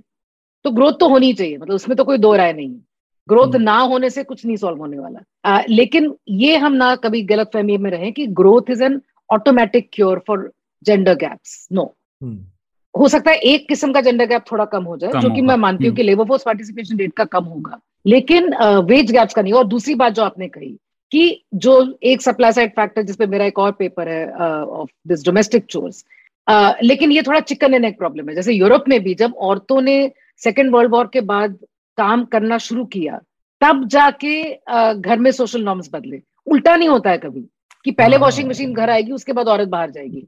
ओके। ऐसे ये आपने बहुत अच्छी चीज़ हाँ घर हाँ, जब औरतें जब ज़्यादा बाहर काम करना शुरू करेंगी तब जाके धीरे धीरे हम्म, घर हम्म। का जो कामकाज करने का तरीका जब औरत घर में ही बैठी हुई है तो क्या खरीद क्या ज़रूरत है वॉशिंग मशीन की? हम्म, तुम हम्म। धो कपड़े हम्म, मैं क्यों खरीदू वॉशिंग मशीन जो तुम्हारा हम्म। लेबर फ्री में मिल रहा है मुझे तो हम्म, लेबर सेविंग डिवाइसेस भी थोड़ा सा वो चिकन एंड एक प्रॉब्लम होता है। मतलब हम्म, जैसे जैसे औरतों का पार्टिसिपेशन रेट बढ़ता है वैसे वैसे लेबर सेविंग डिवाइसेस आती by the way labour saving devices का भी एक डबल एज मतलब अमेरिका का शुरू शुरू का आप इतिहास देखें तो पहले वहाँ कपड़े रोज नहीं धुलते थे।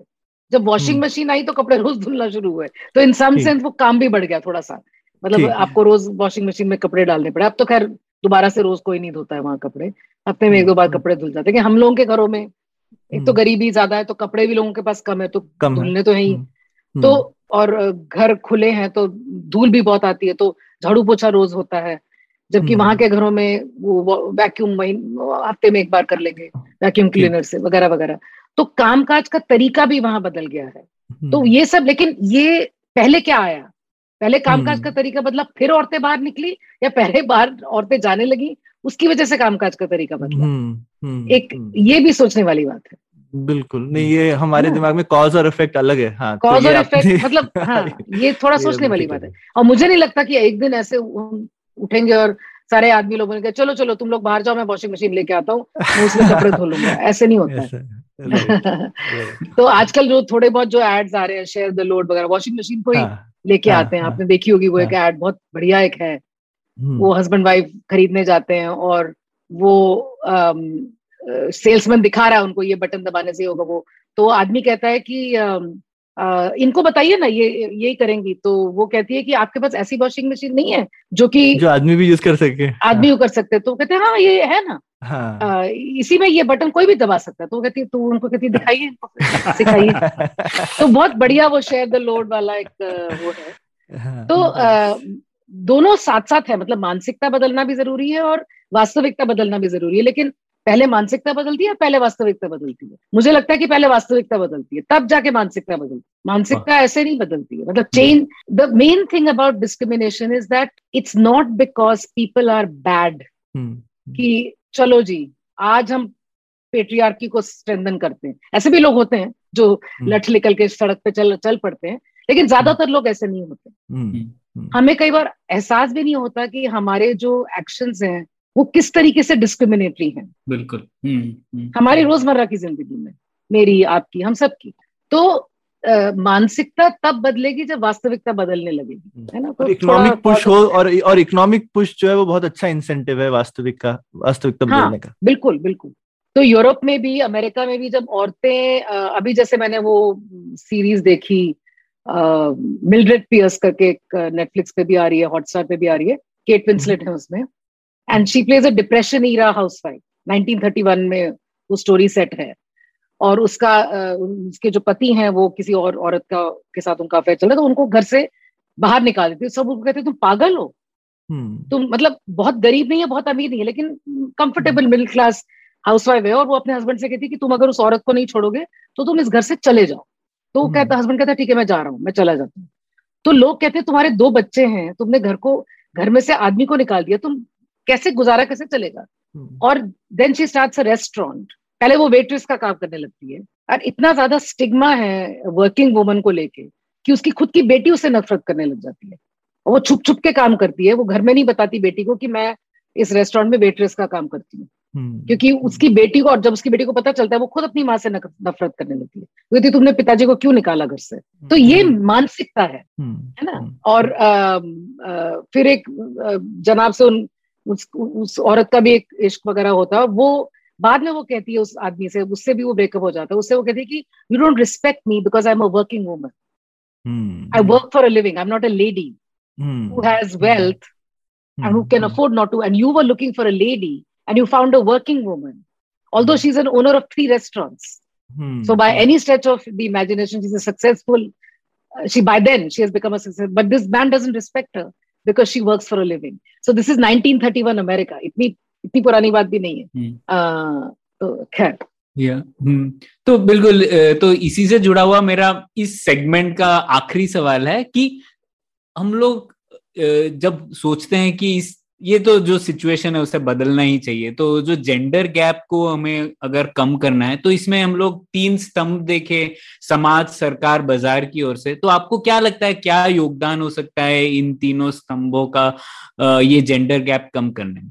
ये तीनों स्तंभ बहुत इंपॉर्टेंट है। और तीनों जग तीनों स्तंभों तीनों एरिनाज में बदलाव की ज़रूरत है। लेकिन अगेन द क्वेश्चन इज़ कौन पहला कदम कौन उठाएगा? है ना? हम्म। तो इसमें मैं मानती हूँ कि सरकार का बहुत बड़ा रोल है इसके अंदर।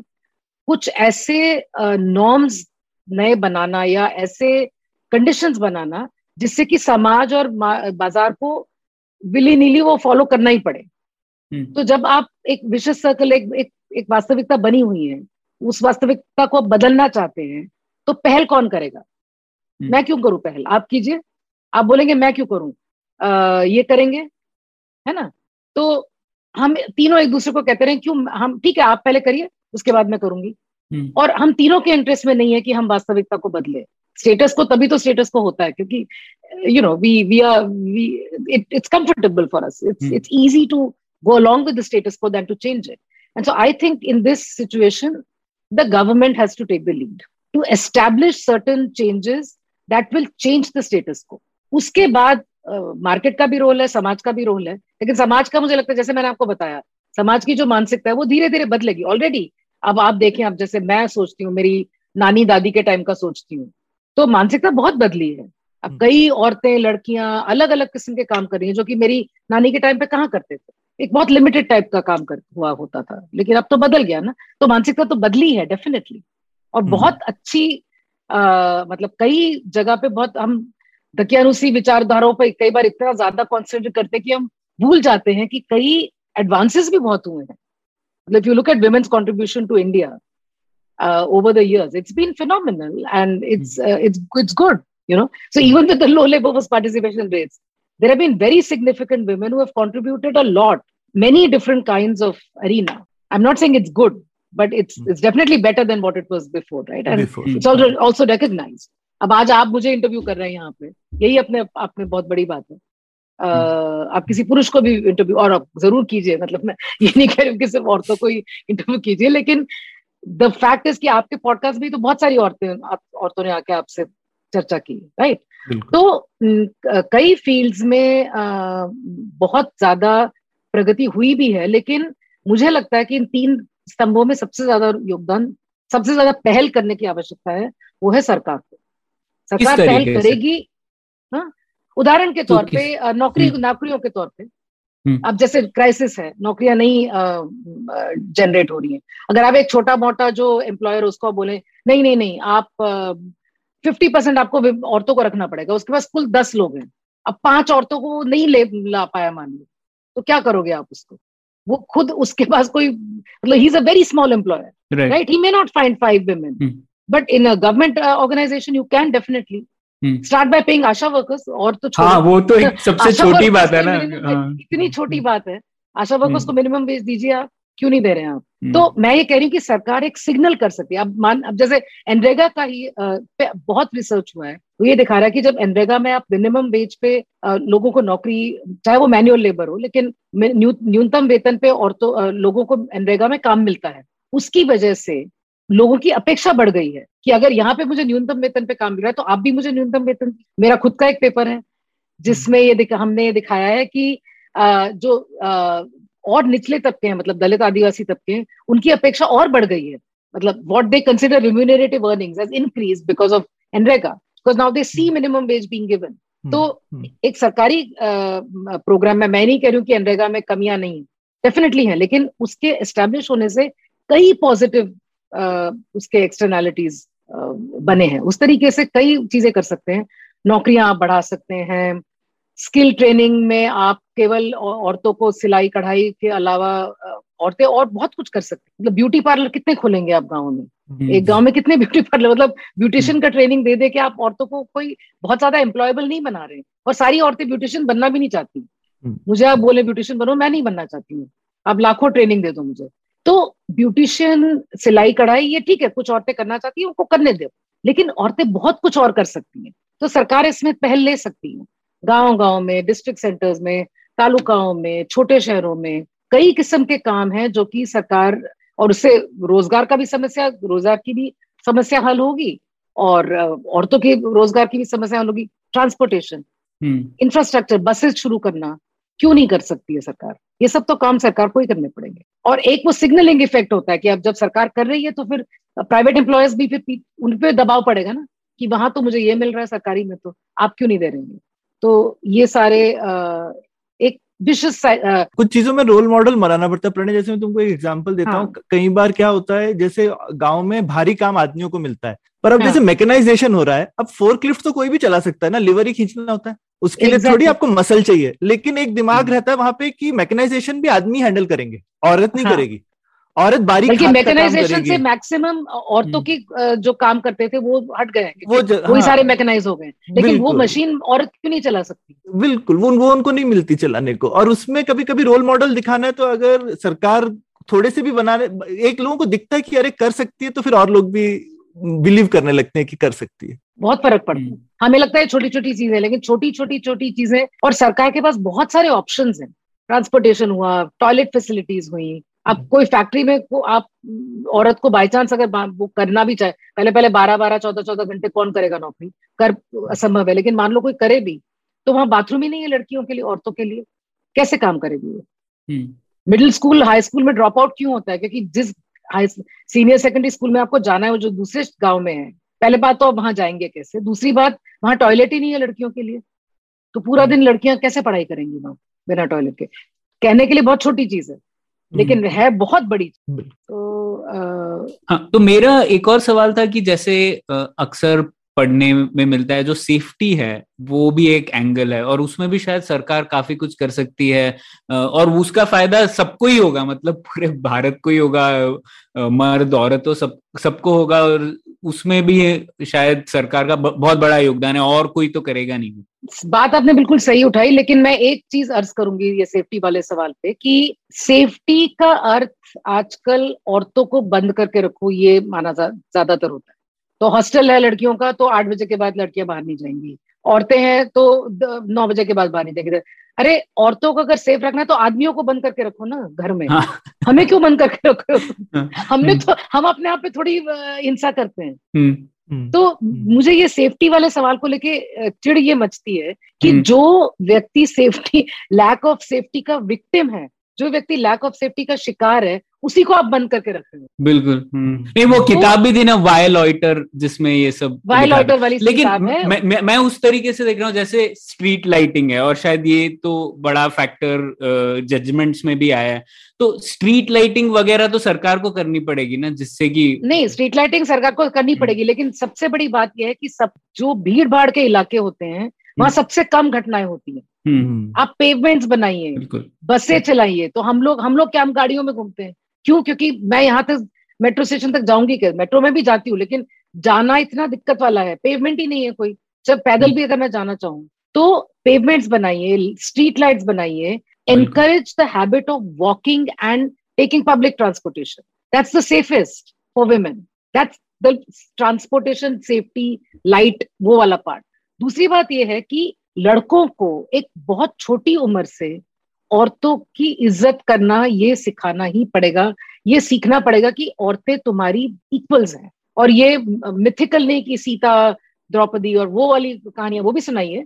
लेकिन आजकल की हम लोग हैं सीता, द्रौपदी तो औरतों को लड़कों को ये सिखाना पड़ेगा कि लड़कियाँ उनके प्लेजर का एक ज़रिया नहीं है। Girls are human beings They are not born to give pleasure to men. Mm. If it is a mutually consensual pleasure, yes, both will get pleasure. Girls also want pleasure, right? But uh, reason that women exist on this earth is not to give pleasure to the men. So mm. that has to be drained into the boys from a very early age, and they have to see their fathers respecting their mothers also. You know, mm. so what they see and what they hear in school. I mean, Sarah boys' locker room talk लड़के जिस तरीके से जो एक दूसरे के बारे में एक दूसरे से बात करते हैं लड़कियों के बारे में।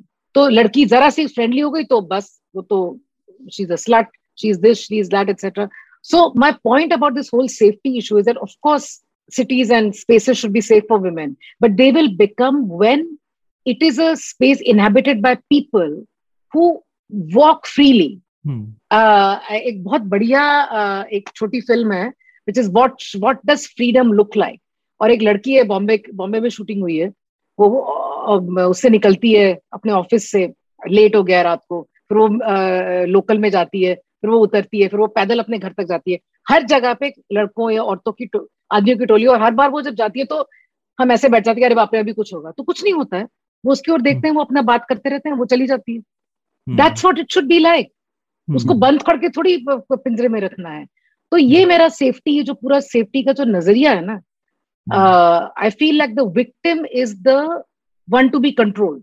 और ये इसका एक बहुत बड़ा hmm, uh, कारण है जो कि कास्ट प्यूरिटी से लिंक्ड है जो बात कभी हम बाद में करेंगे। uh, वो ये कि women are seen as the custodians of the purity of the family of the purity of the caste so women's bodies and their sexuality has to be control कि कहीं गलत मर्द जो कि किसी गलत जाति से है कहीं उसके साथ कुछ ना हो जाए। तो हमारी जात का क्या होगा? हमारी इज़्ज़त का क्या होगा? राइट सो ये सारे जो औरतों पे जो पिंजरे लगाए जाते हैं दिल्ली में तो एक आंदोलन भी है पिंजरा तोड़ जो कि हम्म। हॉस्टल की लड़कियों ने जिनकी बेचारी लड़कियाँ अरेस्ट भी हो गई ये सी ए के चलते। तो बिल्कुल safety is absolutely important but I think we need to change the mind set about safety it's about treating women as equals not about treating women as creatures to be imprisoned, to be only brought out when you need them, and then back into their cages. No. हाँ.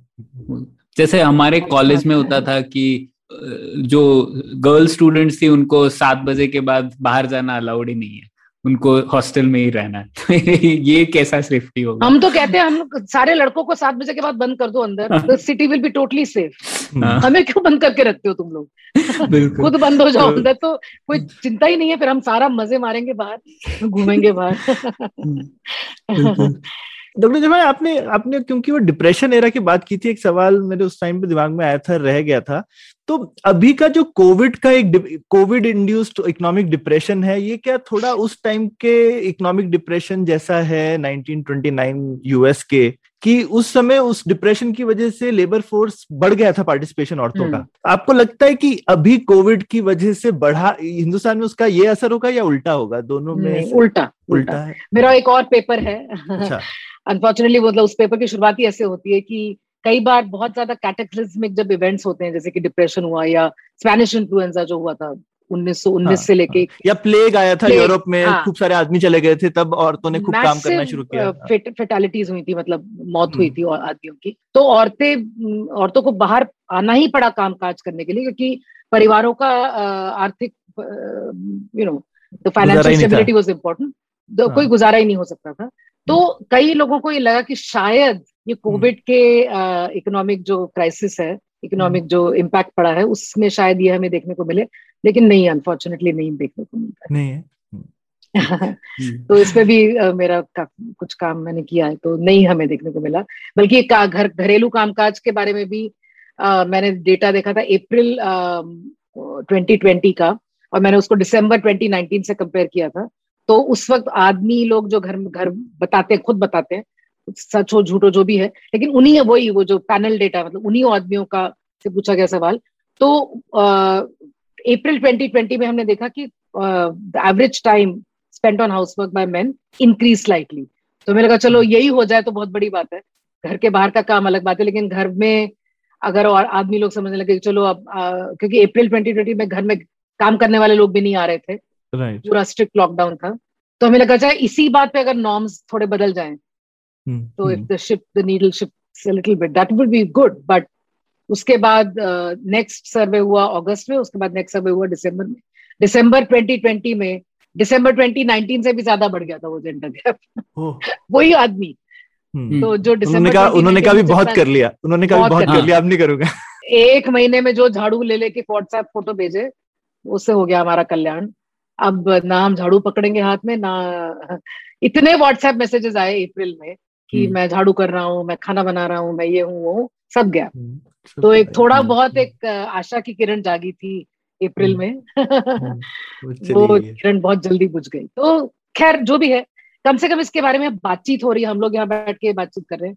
ये जितनी ज़्यादा बातचीत हम करेंगे जितनी ये बात बढ़ेगी। तो है ना वो बात निकलेगी तो दूर तलक जाएगी। ये बात ठीक है ठीक है। नहीं नहीं बहुत तो बहुत मज़ा आया इस पे कंक्लूड कर सकते हैं राइट प्रणय ये वाला सेगमेंट हाँ, हम बिल्कुल तो, हाँ तो इसी आशा वाले संदेश के साथ इस एपिसोड का अंत करते हैं और शायद एक और एपिसोड करेंगे क्योंकि हम लोगों ने जाति प्रथा और भेदभाव का अर्थशास्त्र उसको कवर करने के लिए हमें और डेढ़ घंटे लगेंगे तो वो फिर कभी करेंगे और बहुत बहुत शुक्रिया डॉक्टर देशपांडे आप आई और इतने विस्तार से आपने समझाया हमें इन सब चीज़ों को और मेरा दावा है कि हमारे सभी श्रोताओं को पसंद आएगा ये एपिसोड तो थैंक यू यही उम्मीद है कि पसंद आए। Thank you very much thank you उम्मीद है आपको भी मज़ा आया। यह पॉडकास्ट संभव हो पाया है तक्षशिला इंस्टीट्यूशन के सपोर्ट के कारण। तक्षशिला पब्लिक पॉलिसी में शिक्षा और अनुसंधान के लिए स्थापित एक स्वतंत्र संस्था है। आप दुनिया के किसी भी कोने में हो, आपकी उम्र कुछ भी हो, अगर आप पब्लिक पॉलिसी विदेश नीति या टेक्नोलॉजी गवर्नेंस में रुचि रखते हैं तो तक्षशिला की website Takshashila dot org dot in पर उनके कोर्सेज को ज़रूर चेक कीजिए। और अगर आप पुलियाबाजी में शामिल होना चाहते हैं तो हमसे कनेक्ट कीजिए Puliyabaazi at gmail dot com पर या फिर एट पुलियाबाजी ट्विटर पर। शुक्रिया।